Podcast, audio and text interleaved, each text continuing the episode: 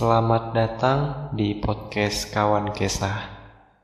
Perkenalkan, nama gue Trikus Hardianto dari Kawan Kesah.